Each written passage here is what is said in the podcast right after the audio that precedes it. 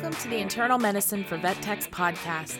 If you haven't joined us before, we're passionate about all things internal medicine and helping you become the best tech you can be. We'll be discussing interesting internal medicine diseases, how to work closely with pet parents, and how to become the go to tech in your practice. Now, let's start the show.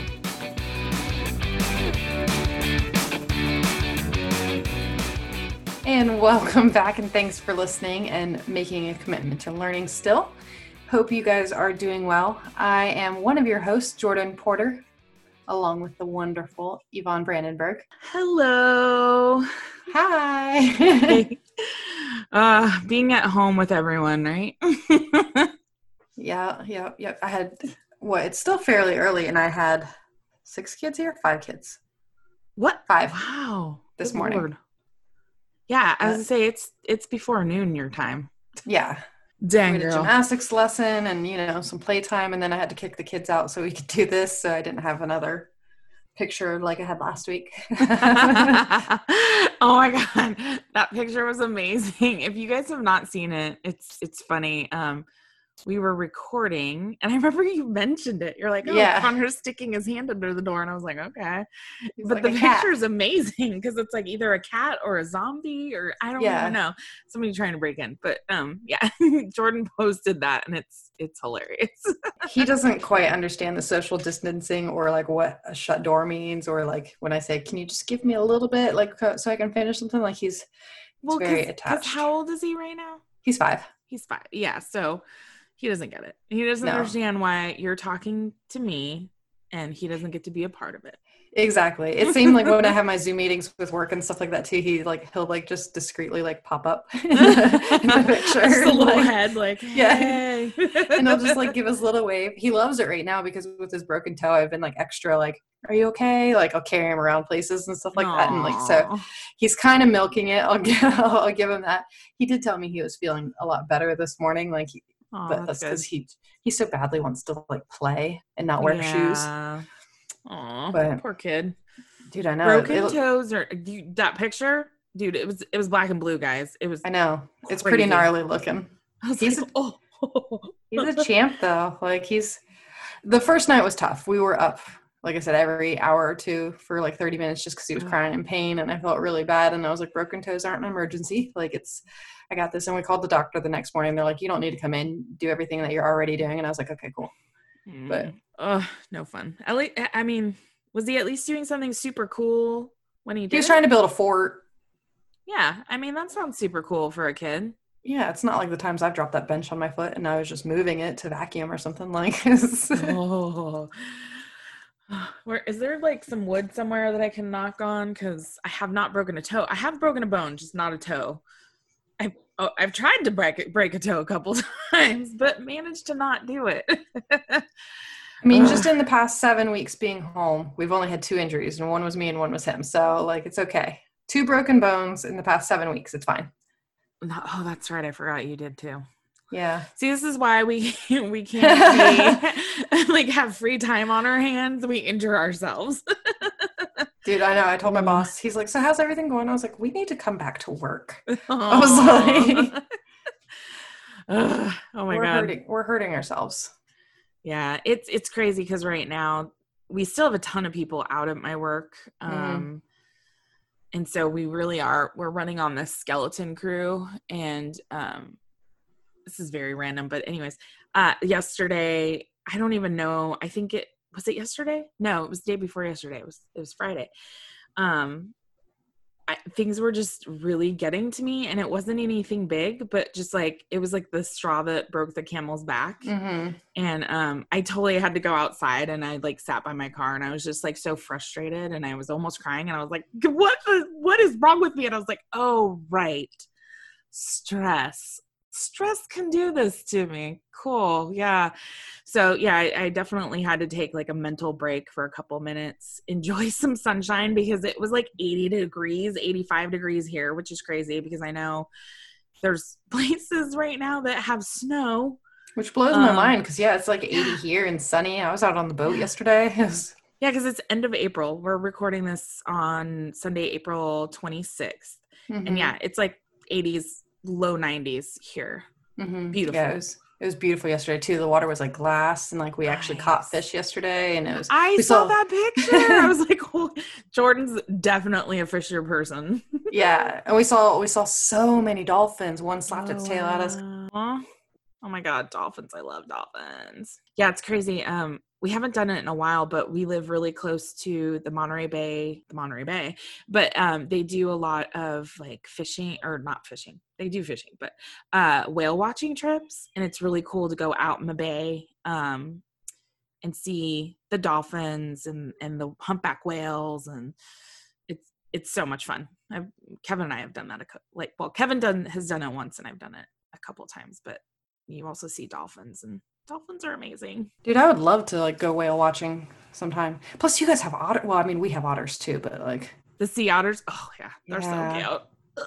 I love it. See, we, yeah, we have river otters, but they're like nocturnal, and like I've seen two Mm. in the past ten years that I've lived here. Like they're very, I don't know. Mm. but I love seeing them because they're my favorite animal. Yeah, when uh, because I I love the Monterey Bay Aquarium. It's a little bit of a drive, but it's not not horrible. But like all around there, we'll see like the sea otters just hanging out. Oh. Like it's Oh. they're so adorable.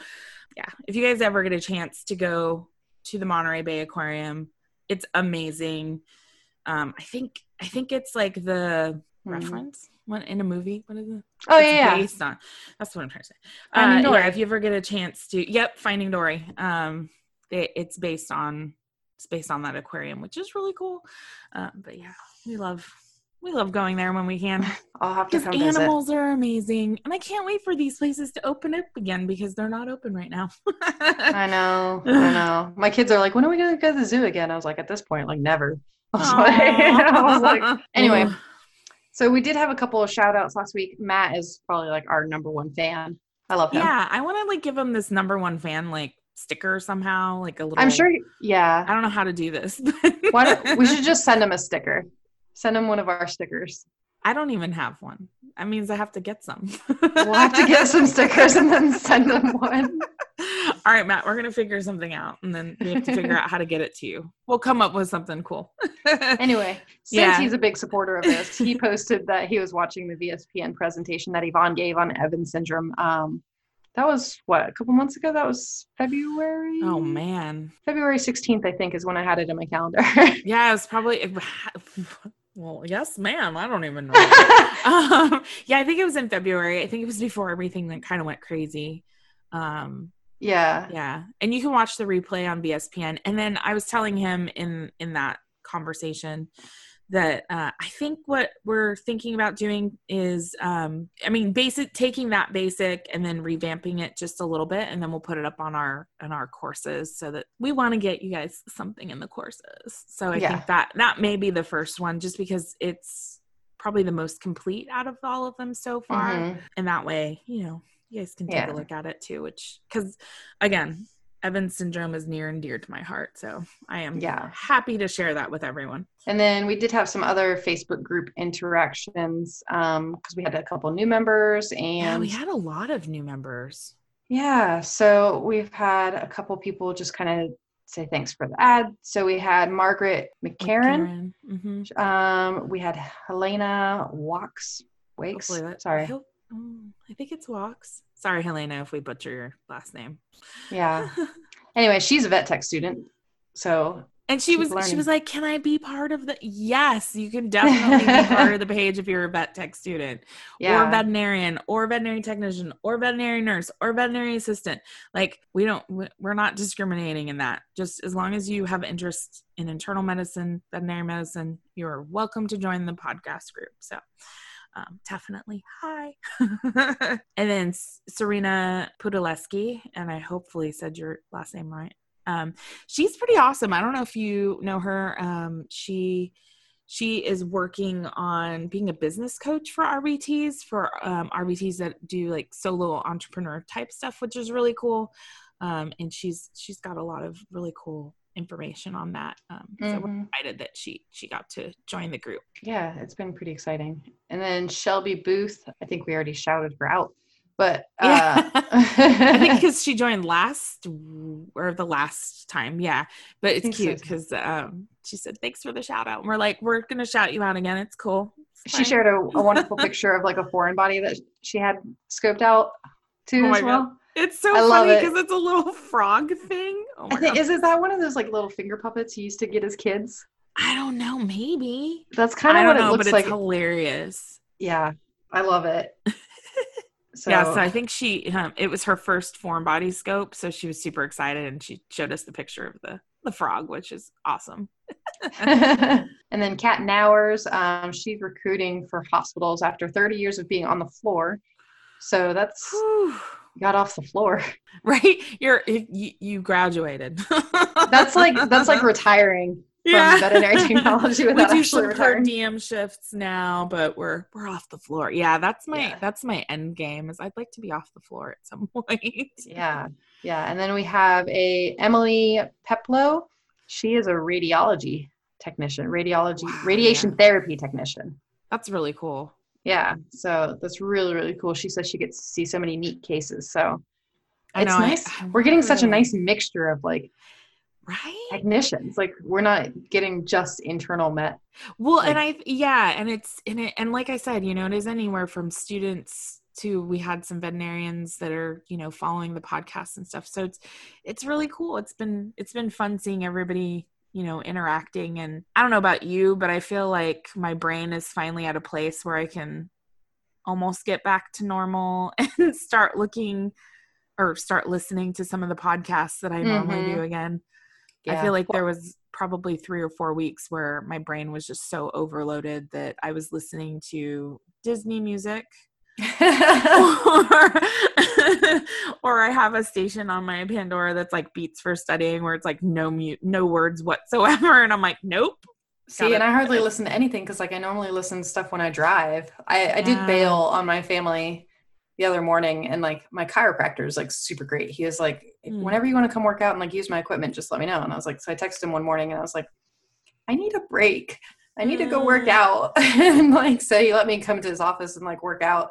Um because his the receptionist there, she's super awesome too. And so she like let me in and let me do stuff. And I was like, that was the one hour I've had to listen to like music by myself Mm. since for the last seven weeks. Because normally I listen to like podcasts and stuff on my drive to work, and you haven't been doing that no I'm, I'm still doing that so I still get to use my brain which can I have a happy medium like I'm I'm not sure I want seven weeks at home by with by myself slash with my kids. not Yeah, maybe like them, one or thanks. maybe like one or two. yeah, like a vacation. Yeah, not not a life sentence. Is you know yeah. It's been it's again. been a little tough. I feel bad for all the parents out there. It's taken us this long, but I think homework's finally like we didn't have any like issues last week. Knock on wood, because Nice. I got to go pick up new homework packets tomorrow. So Yay! one more month, one more month of homework. oh god, oh god, girl, I'm sorry. Again, there. sorry everyone out there that has kids and you're trying to juggle jobs or you're at home and you've got your kids at home. I Yeah, it's gonna be super tough when I go back to work and try to do homework with the kids, and I'm like, I don't even know. Hmm. One more month, we got this. We're almost there. you two got this. yes. And Anyway. then I don't think we had any like kind of I mean we've talked about questions. No. Um So. it's nice when other people answer the questions too. Yeah. We have some pretty smart people in that group, so Right? Yeah. pretty cool. So this week, though, I think we're going to dive in, starting with kind of the tip of the nose for the respiratory system. nice. um, I think yeah. because we're all upper respiratory this week, right? Yep. Nice. um, so we're going to be talking diseases of the nasal tract, and there are a lot of things that can actually affect the nasal tract, but Mhm. specifically like um, rhinitis, fungal infections, foreign bodies, fungal um, nasal tumors, and then of course, if you actually like get past the things that can occur later in life, there's Right. uh, oral nasal fistulas or um, hard palate defects. But I don't really go into too much detail about that. But those are diseases of the, of the noses that Mm. we can commonly um, or come across. Yeah, I feel like the palate defects, we don't really see them. Like our surgeons deal with Mm-hmm. them, but I feel like internal medicine, we don't really deal with it. And kind of similar with oronasal fistulas because Mhm. most of the times that's dental related. Yep. Yeah, it's GP. That's why I threw it in there. So I was like, yeah, I was "Eh." say, so I don't. I mean, I've definitely, I definitely remember seeing oronasal fistulas when I was in GP and kind of having to to deal with it or send them to like a surgeon or a you know Yeah. but Yeah, um, exactly. yeah i think i've diagnosed one since being in internal medicine because we did a ct and we're like oh look at that so i think that may have been the one time So, our anatomy and physiology, um, the nasal cavity includes your nasal planum, which is like the outside of the nose, because you can see discoloration and stuff that we'll talk about in a little bit. Your nasal turbinates, cribriform plate, which is super important when you do um, like CT rhinos in patients. yeah and i don't think we talked that about the ins- cribiform last episode i don't No. think we mentioned it yeah the cribiform um so the cribiform it is basically the bone that is between the sinuses and the brain It's pretty important. it's pretty important so when so the only time you really know where it is or see it or whatever is with a ct scan like you don't i don't think you really see this when you're doing rhinos like this isn't that well, you shouldn't, Um, hopefully. yeah hopefully you're not seeing the plate very good point. point and you want you know you want to make sure that you know depending on what d- disease process you have going on in the nose that whatever it is whether that's infection cancer you know all those things that can eat away tissues and bones and stuff like that that it hasn't broken through the cribiform plate because if it does there are certain treatments that we just can't do um, because the brain is sensitive. Mhm. you know, so like if you see that and you you wanted to do a rhino, well, you need to be very careful that you're only biopsying in the nose Mhm. and you're not going further and biopsying brain tissue. Oh my god, that'd be crazy. And not to mention, like you're flushing water up there and stuff like that. So if that water touches the brain, like you can cause seizures. There's- you can. yeah. Oh. There's a It- lot of just it cribiform is very important. Whenever the cribiform's not there, I'm like, and we're done. We're yeah, we we've done it where we've done biopsies like from the front, but yeah, you yeah. know, we're very like- careful to not go further back and then we're not doing anything else we're like Yeah. yep there it's too late yeah, you kind of could do like the some sh- palliative stuff and that's Yeah. about it you do like the shallow blind biopsies, like without sticking Mhm. water and stuff. that- yeah, but you don't go to. Oh gosh, scary. And- Mhm. And sinuses are also included in that anatomy and physiology too, that we did kind of talk about last week. Um, so that is kind of what we're including when I talk about some of these diseases here. Mhm. So kind of moving into rhinitis, which every time I think of rhinitis, I just think of cats, but I guess we see it a lot in dogs too. Um, but chronic rhinitis. because i just went straight to dog oh, really? i think because i've seen some pretty nasty ones and they've all been Yeah. dogs that have been super nasty but i guess i just consider guess I them think- like herpes and, Yeah, and exactly. Like it, respiratory infections i'm like whatever i don't I think i don't think rhinitis it's so different because I feel like with cats it's more viral and dogs it's more like a bacterial rhinitis. Mm, I think that's how I divide it up. Um, but chronic rhinitis is commonly complicated by secondary secondary bacterial infection, Mhm. and this is usually because primary nasal disease has resulted in like increased mucus production, and then like it also changes like how mucus is cleared out of the nose and debris is cleared out of the nose. Like it just makes it raw, and things just can't be cleared out how they normally would be. yeah So it just allows for infection, and that goes pretty much for any body system. When things get a little messed up, it just allows bacteria to thrive. A little bit of inflammation bacteria is like hey look at this tissue Yeah, Yeah. exactly. Especially when you get all that mucus in there, and like your bacteria is just like yay, and your nose is like Mhm. no, and then it just produces more mucus. It's gross. But underlying causes of chronic rhinitis usually are either idiopathic, can be like a chronic inflammatory disease. And so when we get our biopsies on rhinos, like if it doesn't come back as cancer or fungus, then usually it kind of like when we biopsy the gut, it'll give us a specific type of inflammation. So we have our lymphoplasmacytic rhinitis. Um, there's trauma, of course. Sometimes you can see parasites, which I live for the day to like stick a scope up the nose and just see I parasites. Are, will, I- mm, no, I I have a extreme dislike for parasite. It makes like my glands squeeze and makes me hypersalivate. Like it's just like, oh god, no.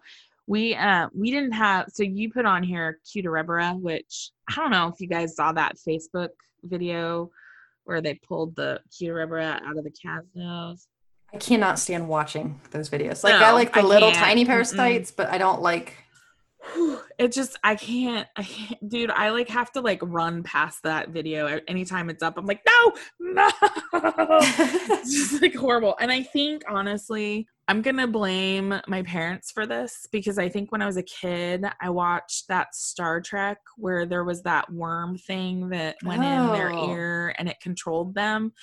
Yeah I just uh, parasites freak me out. Um I can't handle it we have not seen Cuterebra, but we did see nasal mites. yeah, that's what I want to see. No, it's ew. So I was not there for this, but I heard the play by play and I saw pictures and it freaked me out. I can't handle it. But It's like as um, soon as they see the light, they scatter. I can't like yeah, no, yeah. So, so this is what so they induced in CT to do the CT for the rhino, right? And as soon as they induced in like as soon as they in like tube was in the pet and there was some I don't we don't I can't, I wasn't there. they started like pouring out the dog's nose and I was just like I think I I think I would have like ran out of the building if I would have been there for it. I can't I can't I have stress sweat right now, guys. like that's my that is my kryptonite is parasites. They just I can't. That's crazy. So you can see why that would cause rhinitis in a pet. Ugh, yeah.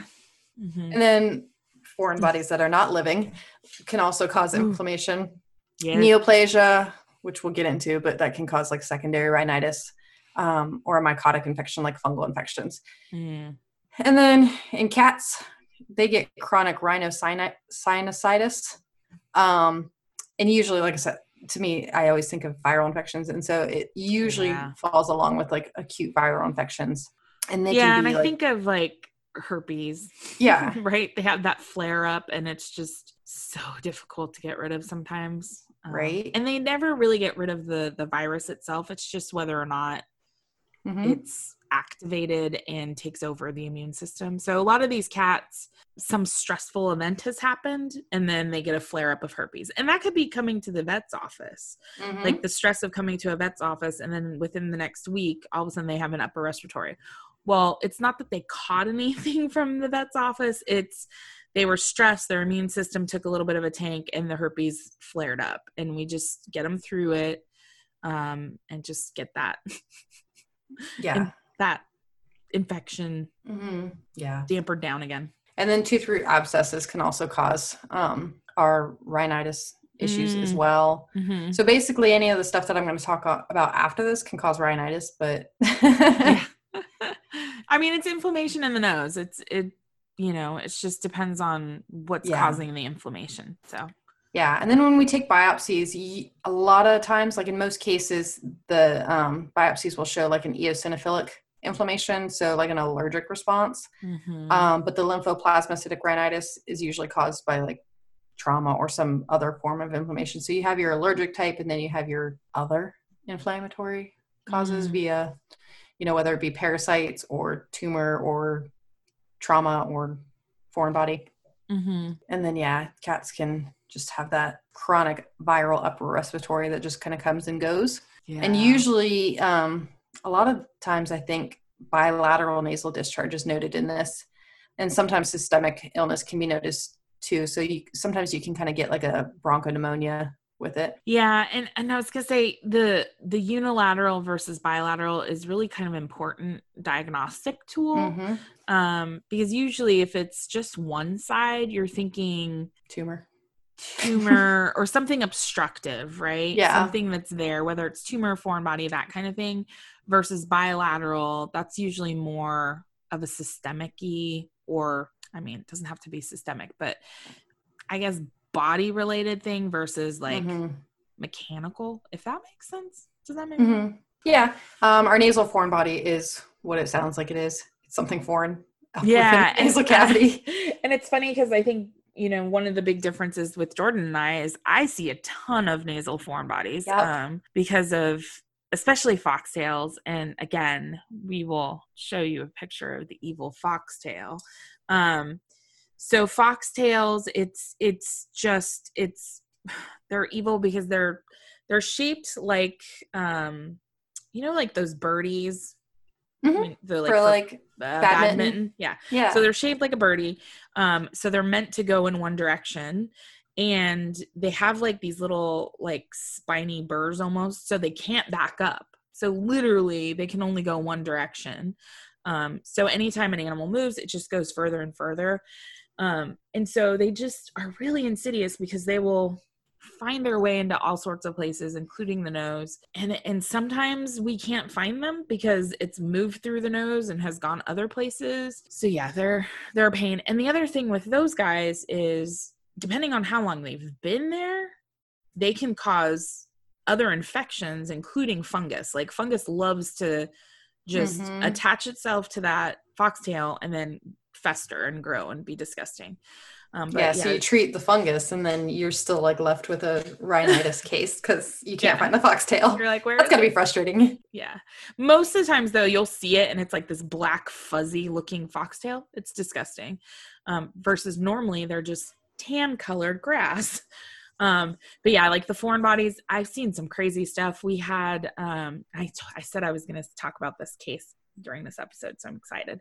Um, we had this adorable, like five to six month old Frenchie puppy, and she had had um, nasal discharge for like two or three months. And they had tried medications and she would get better and then she'd get worse again. Well we finally did a scope on her. So we did a um, nasal scope. And we were like what is that? And we're looking and it took us forever to get this thing out because again she's a puppy so she's growing. So the nose kind of grew a little bit around the foreign object. She actually had a sunflower seed like the whole sunflower seed that was in her nose. And so we had to like push from the front pull from the back and we finally popped this thing out. But i was shocked i was like this sunflower seed has been in this poor puppy's nose for about two months and it was just it was crazy it took forever to get that thing out but then afterwards she was like i can breathe through my nose um so yeah Hmm. nasal foreign bodies are are kind of crazy so I had this one where a client came in and they're like, every time he sneezes, something comes out of his nose and then goes back in. And we're like, Oh, well, really? And they're like, no, I swear. And we're like, okay. So we we anesthetized the dog and we barely even like got the scope in the nose, like quarter of an inch in the nose. And we're like, oh.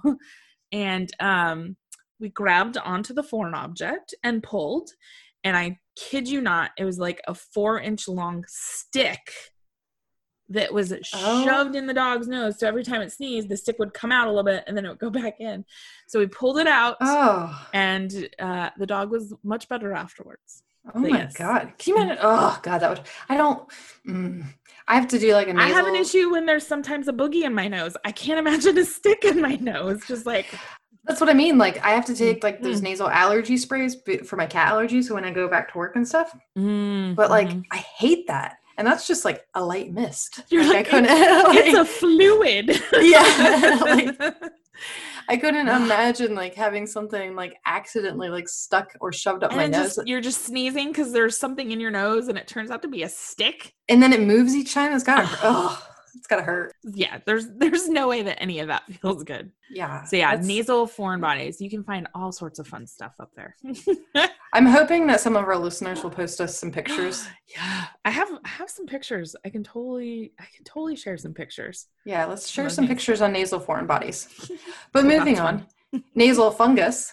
Um, Oh. so this is usually like a, a type of infection typically caused by like cryp- cryptococcus neoformans aspergillus which is what i most commonly see Mhm. and penicillium cats are more often than not affected with a cryptococcus which Yeah. sometimes that doesn't take um, a ct rhino i believe you can do a blood test for that i've Yeah. had one of the, i've had one of those cases um, yeah, and then I think you can do cryptococcus and Asper for um, blood tests. yeah They've been um, and then aspergillus is more frequent in dogs but rare in cats mhm. I don't think I've ever seen Asper in a cat. No, aspergillus tends to affect the dolichocephalic breeds, which are the medium-sized nosed dogs, Yeah. because they're usually the ones like beagles and stuff like that who have their nose to the ground. Yeah, I'm trying to think of like all the Aspers that I've seen because I've seen, um, I've seen a lot, yeah. seen a lot. I've seen them in Goldens, Labs. I had a Doberman. Collies. I don't know if I. I wouldn't be surprised if a Doberman. I think I've seen it in a German German Shepherd. So it's like those Yeah. long, that long sinus cavity with lots of warmth and moisture where a fungus would love to grow. Yep. Yep. yeah. Those Well, are those are very annoying. interesting cases. Yeah, I mean it's hard because I think sometimes they're frustrating because the the fungus itself in the sinus or sinus nasal area, right? So you can sometimes see fungal plaques just like hanging out in the turbinates and then you That's can the like best. biopsy and you're like, "Yep, that's it." I love when that happens because you're like it's right there. Mhm. Um, the other place it can happen is it can be in the sinuses. Like Yeah. so, usually it's the sinuses like over their head or over their head, over their eyes. Um, and the problem is, unless you have a teeny tiny scope that can get through the opening from the nasal passage into the sinus, you're not going to be able to see it without a CT. Um, and and I've actually seen we had a patient uh, where there was no other like plaques or anything in the nose, but it was in the sinus, in the frontal Mm. sinus, and so we um we did the trephination, Mhm. and then we saw this giant ball of fungus, like it was uh God, like you know the big marbles, not like the, Yeah. the shooting marbles. It was like Yeah. that big Holy um cow. and we had to like break it down and like suction and curette it out because it was just it was so gross and giant um because if you don't get rid of that giant fungus ball um it's just going to keep reinfecting the patient um and and yeah. they won't be able to break those down Yeah. And those can be tough to get rid of. Sometimes it requires multiple trephination sessions. yeah uh i think and it's and it's hard because it's expensive right so we Mhm. say we do one and try to debulk and Yeah. you know do the best that we can and get them on antifungals afterwards but you know if it doesn't work we may need to do a trephination again which Mhm. trephination if you don't know what that is is literally drilling a hole into the sinus From the outside. from the outside you go in and then you can see into the sinuses and it's it's, it's not fun i mean Oh, Wow. such a sketchy procedure. it's fun in the sense that It's different and it's cool unique. and Yeah. unique, but it's not fun because you're like, oh my god, I'm drilling into this dog's head, and so you know it and, and this is where this one specifically is the is really important to make sure the cribiform is intact Yes. because yeah i mean it's really important because the treatment for fungus is very toxic to the brain so we don't want to have a non-intact cribiform and just put some stuff in there and just be like hey it's cool don't mind him he might seizure it's fine oh, yuck. but yeah fungus is Yeah, satisfying to get rid of but it's pain because sometimes you can't get rid of it and so they're on Oh, yeah, definitely. you know this oral systemic antifungals for the rest of their lives which Which then you got to monitor the kidney and liver values for the rest of their life Mhm. too, and people aren't always thrilled about that. But we anyway, we- nasal tumors. I would take fungus over nasal tumors. which, which is funny because I don't know if I would. Because I so we we have this conversation with clients where yes, a nasal fungus is hopefully not deadly, right? hopefully it doesn't go into the brain, but it's it's almost like a false sense of hope because the Yeah. treatment is not cheap for fungus and That's true, and it's not definitive either. So it's not definitive and it's potentially for the rest of their lives so it's just like i don't know i almost feel like the fungus is the false sense of hope versus see. I guess like I don't know. You know what the you tumors got. Seems so bad. Yeah, yeah then but their they're lives are so much shorter. depending on the age of the animal too yeah Yeah. Yeah. Um, anyway, so intranasal tumors are do tend to be more common in dogs versus cats. Mhm. And then most of these nasal tumors are malignant and they usually are noted in like middle aged dogs, so like between eight and 10 years old, but no really sex or breed um, dis- disposition has been noted. But I did find some cool information that about 80% of canine intranasal tumors are malignant. And usually two thirds of them are epithelial in origin. So that those are like your adenocarcinomas, squamous Mm. cell carcinoma, and then a lot of times an undifferentiated carcinoma, which is a lot of the reports that I get. says probable carcinoma, but unsure what type. Mm. and then because these cancers are so like they have a really high tendency to be progressive and like locally invasive, so they do just kind of spread within the nasal cavity. And I've seen so many of them go to the brain. Mm. Um, and then usually to like distant metastasis to the lymph nodes in the lungs can occur. Yeah, we've we've had a couple of patients where we didn't even do a CT or a rhino. We just did a lymph node aspirate, and we're like, Yeah, This is we've what done you that got. too. and you're like, yeah, it's already spread. Um, and it's hard because I feel like Those cases are okay because like you can save people money on the CT Yeah. rhinos, but like it sucks because like it's already spread to the lymph nodes that like yeah you have a swollen lymph node and I took an aspirate of it and that sucks. That's why your dog's like sneezing and epistaxis and all this stuff. Yeah, and uh, yeah, yeah, nasal Yeah. tumors. They're just a, and the other part that's a pain in the butt about nasal tumors is they bleed a lot when you biopsy Mhm. them most of the times, and you can't just get like superficial biopsy because that's usually like necrotic tissue.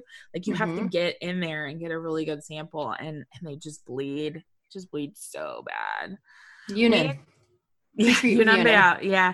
I know. I keep. We haven't had a rhino since we talked about that last time, but um, I need to. I need to tell my doctors about that. Is pre-treat with the Yunnan Baiyao before the procedure to help minimize uh, bleeding, which would be awesome. And then we have like some other congenital malformations that we talked about. So like this also includes like stenotic nares um, from brachycephalic breeds, brachycephalic airway syndrome, or brachycephalic obstructive syndrome.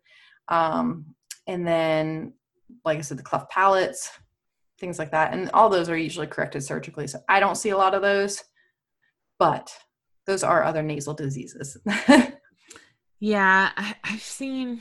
trying to think of what other. I mean, I guess I we've we've seen the polyps a little bit, Mhm. um, but that's especially those brachycephalic cats usually. Yeah. So uh, one of the other things that I've seen, and it's crazy um, because it's super rare.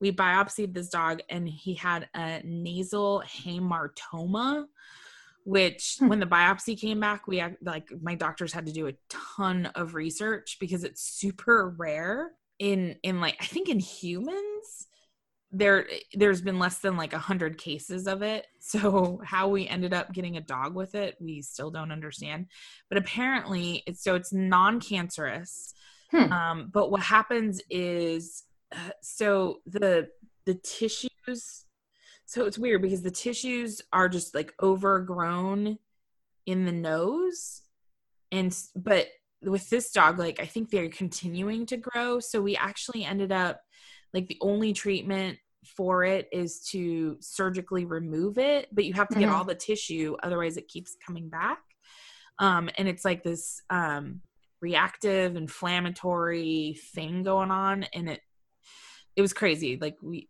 we had we had a bunch of clin clin paths kind of working with us because we were they were very surprised by it. But um yeah it's super rare. Never gonna see it again. But it was weird. Yeah, that is weird. we're like what is this? And it comes back this like bizarre disease that we had to research. So a lot of most of these all kind of present the same way. Mhm. So that makes it easy slash difficult. You know what questions to ask, but um, it does change kind of what your different. Well, the differential list is usually the same each time. Anyway, so sometimes you can see abnormalities of the nasal planum, like depigmentation. Sometimes you can see like noticeable inflammation around the nose, crust formation. I have a lot of clients complain about the crusty nose. Sometimes it doesn't mean anything, like especially Mm. in like your old old boxers. Um, okay. but that can cause um, some some changes to the outside of the nose. Dehydration can cause um, hyperkeratosis, and that that's usually that overgrowth of the the black part of the nose that you can see. hmm We also see a lot of um uh like nosebleeds. That's what we'll also see a ton of, and sneezing. So yeah, then you also have like your respiratory sturders. Open mouth breathing can occur. It's hard to tell in dogs whether they're just panting because of a nasal issue or or just panting. Inspiratory um, dyspnea, where it just kind of occur where they're having a hard time breathing inward, and you kind of Mhm. notice that that sound. Yeah, my my doctors will take like um a glass slide and Mhm, put it in front of their nose to Yeah. see the fog basically. So they hold their mouth closed. Hopefully they can still breathe. And then they see which one of the nostril passages, like the nares, will allow oxygen or air through. Um, and so you can sometimes see if it's one way or the other. And then, you know, with the open mouth breathing, that's one of those things like if you close their mouth and they can't breathe, they're gonna fight you about it because they're they're they can't breathe. So that's one thing that we have to be really careful about, especially patients that are also cautions. Like you can't you can't put a muzzle on them um, unless it's one where they can open mouth pant um, or like an e-collar. So Yeah. I, I love e-collars for my respiratory patients because then they can still have their mouth open if they need to. Oh, definitely. And then, of course, you can see nasal discharge, especially unilateral nasal discharge. Sometimes you'll see bilateral. Mhm. Um, you, you can see purulent material. You can see um, which purulent material actually is the most clear indicator of intranasal disease. Mhm. Um, sneezing, reverse sneezing, and then just different types of discharge. So you can have serous, um, mucopurulent, and then of course your epistaxis that you can see as well. And then I do think it is a super important question to try to determine if it's one-sided, um, if it's coming from Mhm. both sides, which side, how long after sneezing, or just kind of dripping throughout the day. Is it watery blood? How Um, long has it been going on? Mm-hmm, hmm And then if Yeah. they're doing the reverse sneezing versus regular sneezing, um, those can all be pretty good indicators that there might be something going on deeper in the nose. And then you're and sometimes explaining to clients what a reverse sneeze looks like. That's that's always fun. YouTube. yes. So the differential diagnosis so it's kind of like what we already talked about. It can be allergies, rhinitis, um, nasal foreign body, nasal fungus, nasal tumor, oral nasal fistula from an abscess tooth root, um, or um, a palate, a hard palate defect, if it's especially if it's a really young patient. Mhm. And then kind of going into diagnostics, there's there's a lot of things that we kind of already discussed, like CT scan and rhinoscopy, um, but radiographs can also be super useful, and radiographs is usually what's done first. Um, Yeah, especially when it gets to us because most primary vets don't have CT or rhinos. yeah, So, so we do see the x-rays. Yeah. but I found some really helpful information as to like what the different views help you see. Oh, nice. Um, yeah. Because looking at a skull for me is not my forte. I don't no. like unless it's like an obvious nasal tumor. I'm like, oh yeah, that side's definitely like not right. um, right. but your standard lateral view is helpful for detecting abnormalities of your frontal sinus and the nasal pharynx and then com- um, and then if you do that in combination with oblique views you can detect some dental problems as well so oblique is where you have your the head kind of not flat on its side but not all the way up either it's like a diagonal view It's like a 45 degree almost. Like that's Yep. how I think of it. and then a standard dorsoventral view doesn't usually provide a lot of information on the rostral aspect of the nose um, because the upper and lower jaw kind of project over each other. So what we do is an intraoral dor- dorsal view, so where you pull the bottom jaw down and then you try to snap a film the Mm, up- through the upper jaw. mm. That's especially a lot easier to do when you have dental radiographs versus a standard radiograph. Heck yeah. Yeah. Um, and then, of course, our CT scan, those produce images that represent like thin cross sectional slices. So, a lot of times, I think for our nasal ones, we'll do like 0.625 millimeter. You can get a lot of like really clear images without like superimposing anything like that can occur in your radiographs. A lot of times, too, you can make a 3D model. On my works page, there is Mhm. a 3D model of a cat head Nice. um, that we made from a CT scan. Um, and then our rhinoscopy. There's a number of different types of rigid scopes. I have Mhm. two, I think. Some Yeah, people have some two. flexible instruments. I don't have any flexible instruments that go up the nose. we just got our flexible and it's really cool because Is um, that how you got in the sinuses? that's how we got into the Ugh. sinus and a bigger dog. Um, I think did I show you the picture where you can see the light coming out of their sinus? Yes. Yeah, I'll, I'll post that one because it's really cool. But it's this teeny tiny little scope. The problem with it is um, you can't. It's it's so thin. Like you have to be very careful with it, and you can't really get as many instruments and like there's no water flow. Whereas a lot of them you have multiple channels and stuff like that. yeah. This one doesn't. But if you need to look in the sinuses, you can. um, yeah, that's nice. nice. Or for Yeah. cats, like you can get into cats with it. Oh, that's nice. Yeah, and then so there's different types of like grasping and biopsy forceps that can be used through like rigid scopes usually, Mm-hmm. um, and through the like working canal where you can actually stick your biopsy forceps through the scope while you're looking at something. You can see it come out and grasp that. So those are fun. I do I do like doing rhinoscopies, except for when we don't find anything. That's I have a love hate relationship with them. Yeah, yeah, If I find something cool, it's something treatable cool. If not, we're searching and it's like an hour and a half and we're searching. Or you do just get those like standard like rhinitis cases where it's just like inflammation from like an allergic response. Um, those ones I don't like. Yeah, those ones we I mean I feel like those take less time because we just biopsy and go. Yeah. Um, Well, we're always looking just in case if there's something. yeah. We just have so many of the stupid foxtails. And Yeah. foxtail hunt just takes forever. So it's ugh, I think it's I Yeah. think it's I think it's almost foxtail season actually. Speaking of starting to Yeah. see them get uh, they're green right now. So give them a month, they'll be brown and annoying. Nice. Mhm. So treatment for a lot of these are pretty well like some of them are specifically ta- tailored, but um, for rhinitis, it's usually supportive treatment. Um, depending on the severity of the case, sometimes fluids can be given if just to prevent dehydration, like especially for those cats who have a stuffy nose and they stop eating.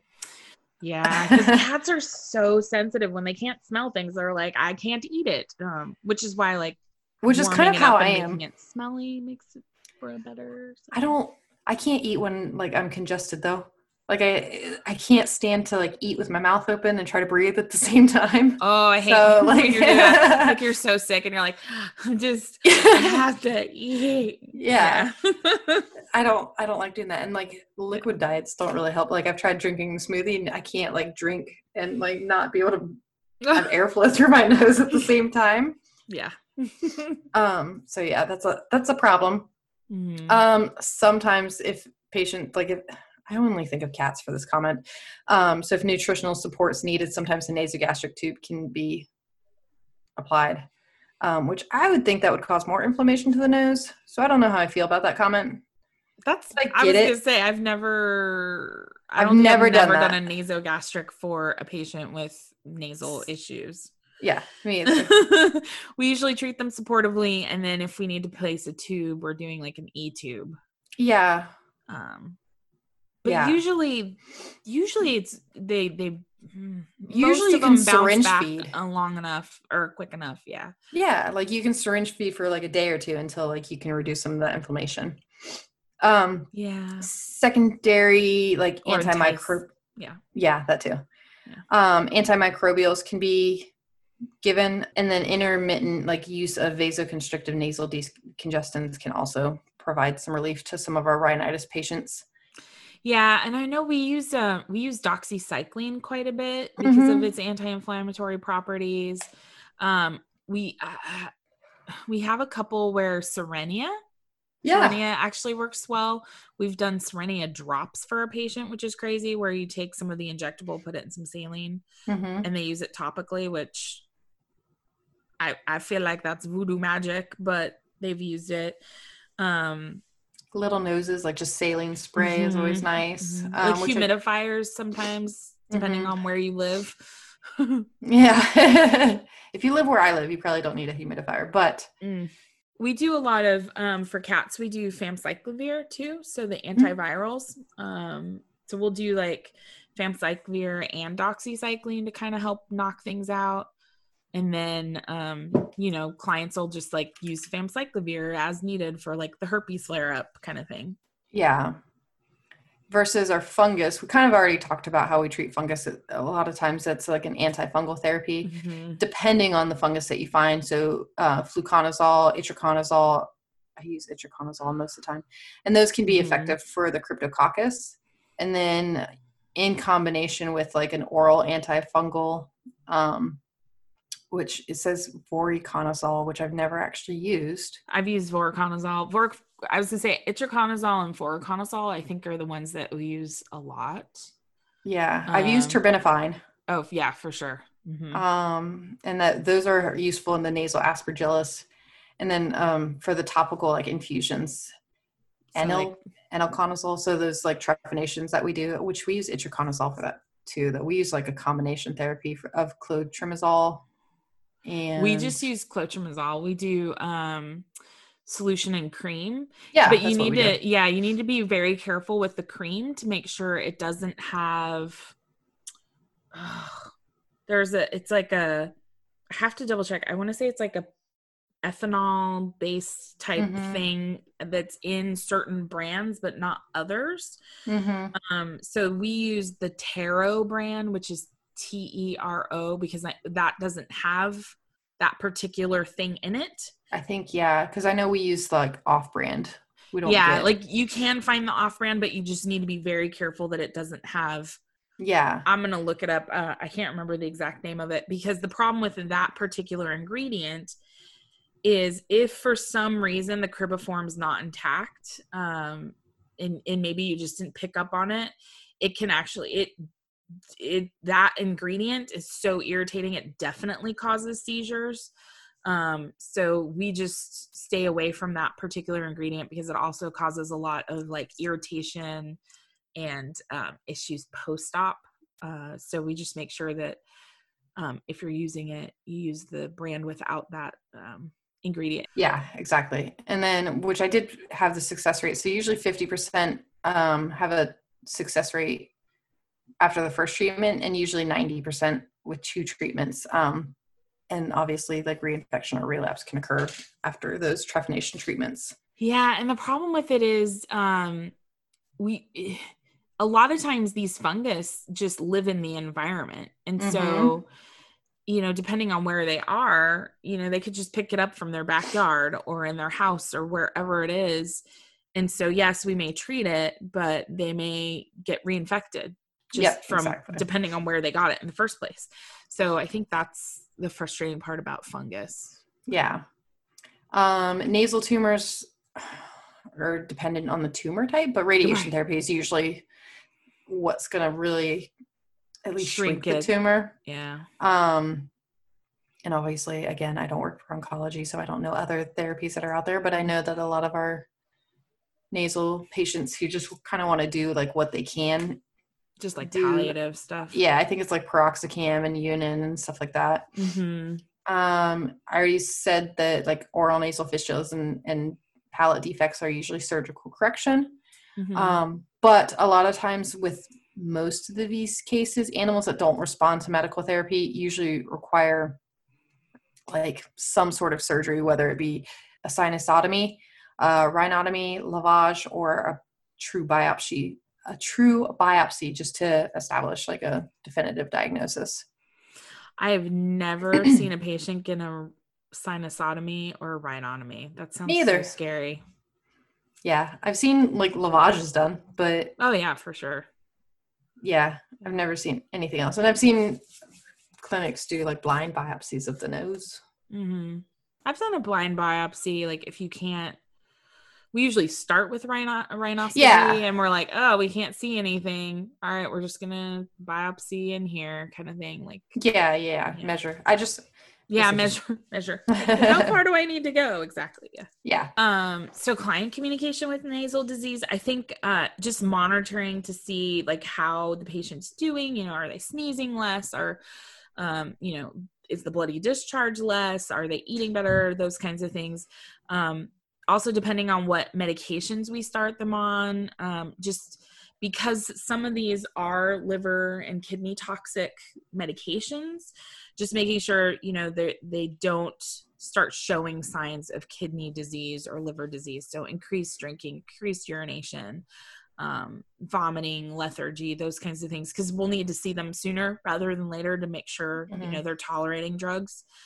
um I think it's important too to tell clients that no matter whether it be like um, fungus or rhinitis or something with the nose, reoccurrence is actually pretty high and pretty likely, which mhm. people don't think. They're like, well, the dog was better, and six months later, now all the symptoms have come back. Well, I mean, that's kind of to be expected because something triggered inflammation within the nose again.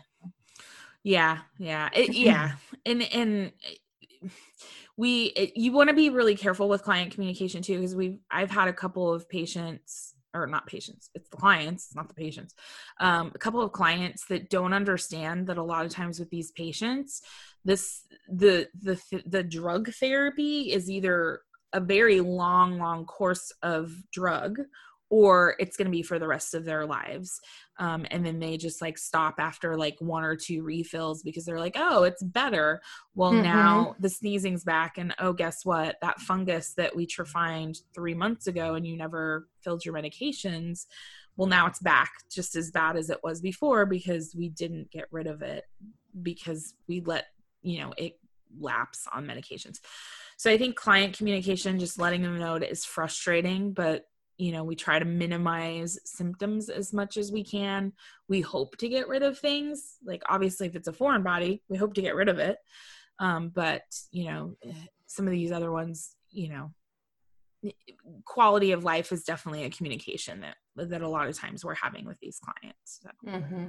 it's the tip of the week which I think kind of leads into our tip of the week, just trying to explain to clients the need for step by step diagnostics, whether it be just kind of starting with a medication trial, leading into x rays, repeating x rays, which might lead to a, CT scan and rhino or a referral. Um, so it can be expensive, mm-hmm. including the treatment. Yeah, exactly. Ooh, to go along with this tip of the week, um, when you're talking to your clients, uh, also give them like the information for goodrx.com. Yes. Um, because like especially like the fungal treatments, some of them are really expensive and they're human and blah blah blah. So I like to tell my clients about GoodRx because they can find, first of all, which pharmacy is going to have it least expensive. And some pharmacies will still take the coupons even if they're pets. Um, mm-hmm. Not all of them, but some of them do. And that can really help them long term as far as you know how expensive medications are. Yeah. Yeah and we can go in depth on some of these specifically at some other point but mm-hmm. we wanted to start the conversation get a lot of stuff out there. And and yeah there there's a lot of differentials when we're talking about the nose but um just making sure that we use you know the questions and and try to get in-depth history on on these patients and then you know how do we talk to the clients afterwards about expenses and, and all that? It's it's an important part of our job so. Definitely. And now for the question of the week. So our question of the week is kind of a two-parter. So what is an interesting nasal case you've seen whether it be a specific like nasal tumor foreign body fungus um, weird rhinitis case? And what is the craziest thing that you have found in a nose? Again whether it be a tumor crazy or tumor or a foreign body. Yeah, exactly. um, and we'll post the question of the week on Facebook as well, so people can answer there. But if you also want to go to our internal medicine for vet techs page and go to the show notes, you can answer the question there. Um, we love hearing from everybody. Plus, again, I like pictures. I like seeing cool stuff. Um, so yeah, I'm gonna us- see which pictures I can find of some of these because I I've definitely taken pictures, so I can I can show because I love pictures of things. So. Cool. And I think the resources we'll post in there again, Merck manual. Um, we we use that, and then I think Vin, mm-hmm. um, because Vin's Vin's just it's Vin, yeah. Vin and then of course, of course, the small animal internal medicine Bible I used. Oh so. yeah, yeah. I'm always. I mean, like that's Do we never. have to really say? No, I don't think so but let's do it just in case this is your first time ever listening to Jordan and I ever. it's a small animal internal medicine for veterinary technicians and nurses, which is funny because I have it right next to me right now as I'm working on other projects. Nice. cool. All right. Well, I think that wraps up this episode. Thank you, everybody, for listening so much. Um, can't wait to talk to you next week, and we will shout you out then. Yeah. So everybody keep getting your learn on. You got some spare time. Your brain isn't so tired anymore. Let's let's be the rock star technicians that we are. Yes. All right, Jordan. Bye. Bye.